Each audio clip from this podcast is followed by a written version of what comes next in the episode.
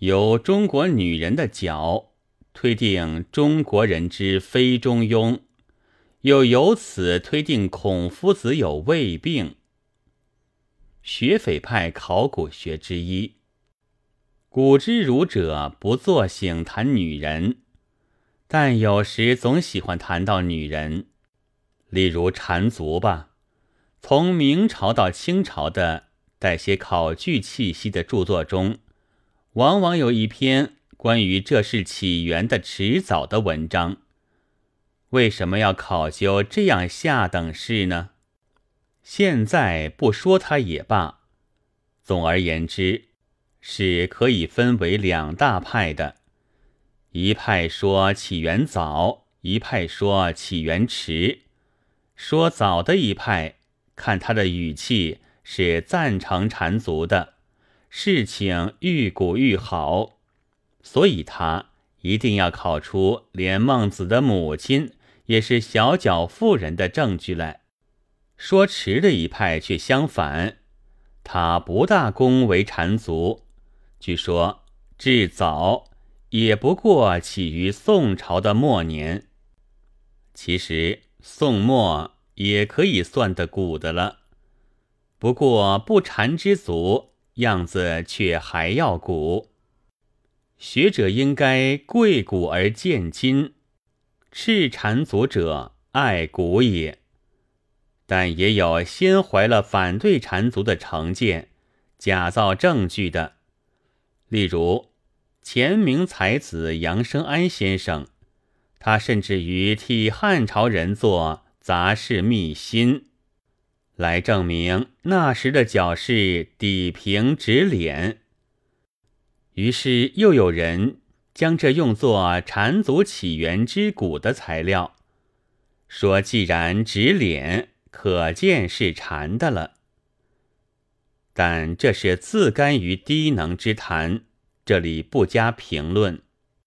照我的意见来说，则以上两大派的话是都错也都对的。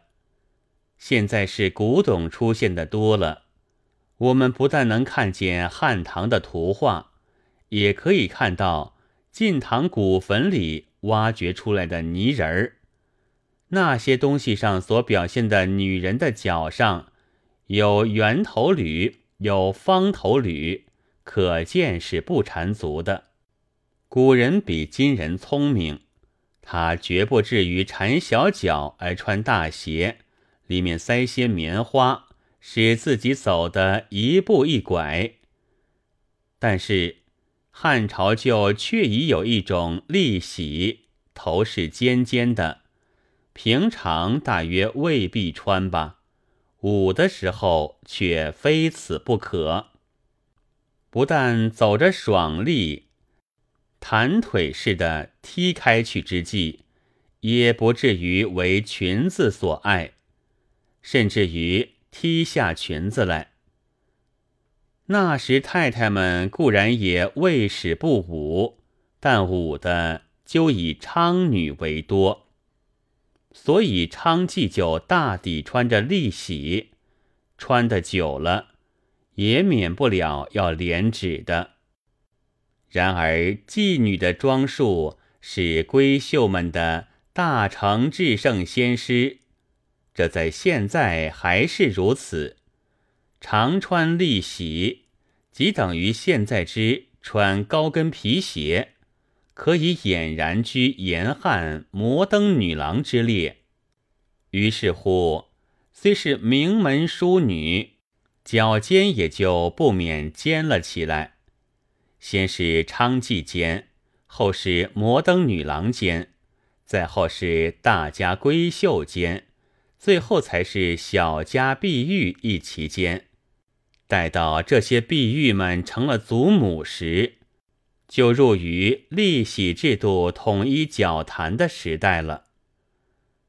当民国初年，不宁观光北京的时候，听人说，北京女人看男人是否漂亮，自按盖及今之所谓摩登也的时候，是从脚起上看到头的，所以男人的鞋袜也得留心，脚样更不消说，当然要弄得齐齐整整。这就是天下之所以有包脚布的原因。仓颉造字，我们是知道的，谁造这布的呢？却还没有研究出，但至少是古已有之。唐朝张族做的，朝野千载吧。他说，武后朝有一位某男士，将脚裹得窄窄的。人们见了都发笑，可见盛唐之事就已有了这一种玩意儿，不过还不是很极端，或者还没有很普及。然而好像终于普及了，由宋至清绵绵不绝。民元革命以后，革了与否我不知道。因为我是专攻考古学的，然而奇怪的很，不知道怎的。自按此处似略失学者态度。女士们之对于脚肩还不够，并且勒令它小起来了，最高模范竟至于以三寸为度。这么一来。可以不必兼买利息和方头履两种，从经济的观点来看是不算坏的。可是从卫生的观点来看，却未免有些过火。换一句话，就是走了极端了。我中华民族虽然常常的自命为爱中庸、行中庸的人民，其实是颇不免于过激的。譬如对于敌人吧，有时是压服不够，还要除恶务尽；杀掉不够，还要食肉寝皮。但有时候，却又谦虚到侵略者要进来，让他们进来，也许他们会杀了十万中国人，不要紧，中国人有的是，我们再有人上去。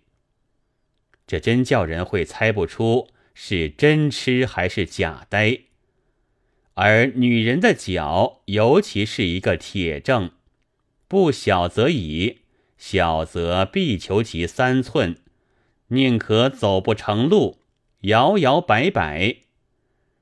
凯字辫子肃清以后，缠足本已一同解放了的，老新党的母亲们。鉴于自己在皮鞋里面塞棉花之麻烦，一时也却给他的女儿留了天足。然而我们中华民族是究竟有些极端的，不多久老病复发，有些女士们已在别想花样，用一只细黑柱子将脚跟支起，叫他离开地球。他到底非要他的脚变把戏不可。由过去以测将来，则四朝之后，假如仍旧有朝代的话，全国女人的脚趾都和小腿成一直线，是可以有八九成把握的。然则圣人为什么大呼中庸呢？曰。这正因为大家并不中庸的缘故，人必有所缺，这才想起他所需。穷教员养不活老婆了，于是觉到女子自食其力说之合理，并且附带的向男女平权论点头。富翁胖到要发哮喘病了，才去打高尔夫球。从而主张运动的紧要。我们平时是绝不记得自己有一个头或一个肚子，应该加以优待的。然而一旦头痛肚泻，这才记起了他们，并且大有休息要紧、饮食小心的议论。倘有谁听了这些议论之后，便贸贸然决定。这议论者为卫生家，可就失之十丈，差以一里了。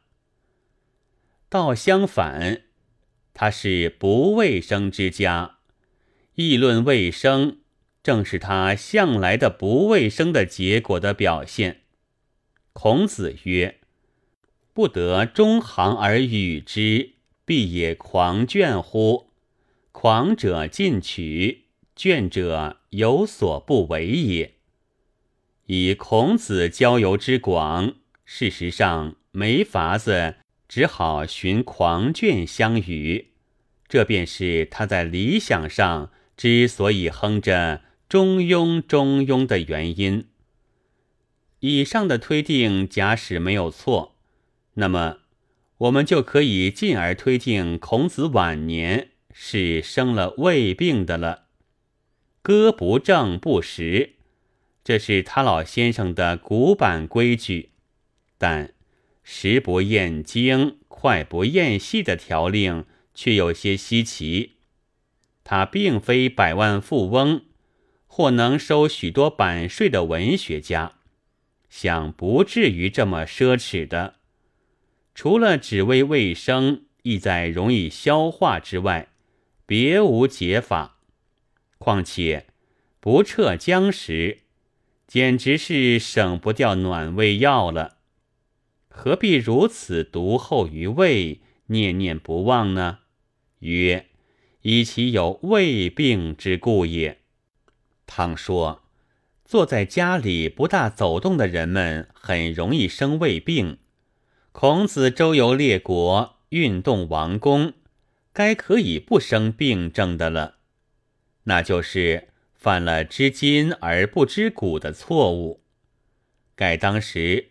花旗白面尚未输入，土墨麦粉多含灰沙，所以分量较金面为重。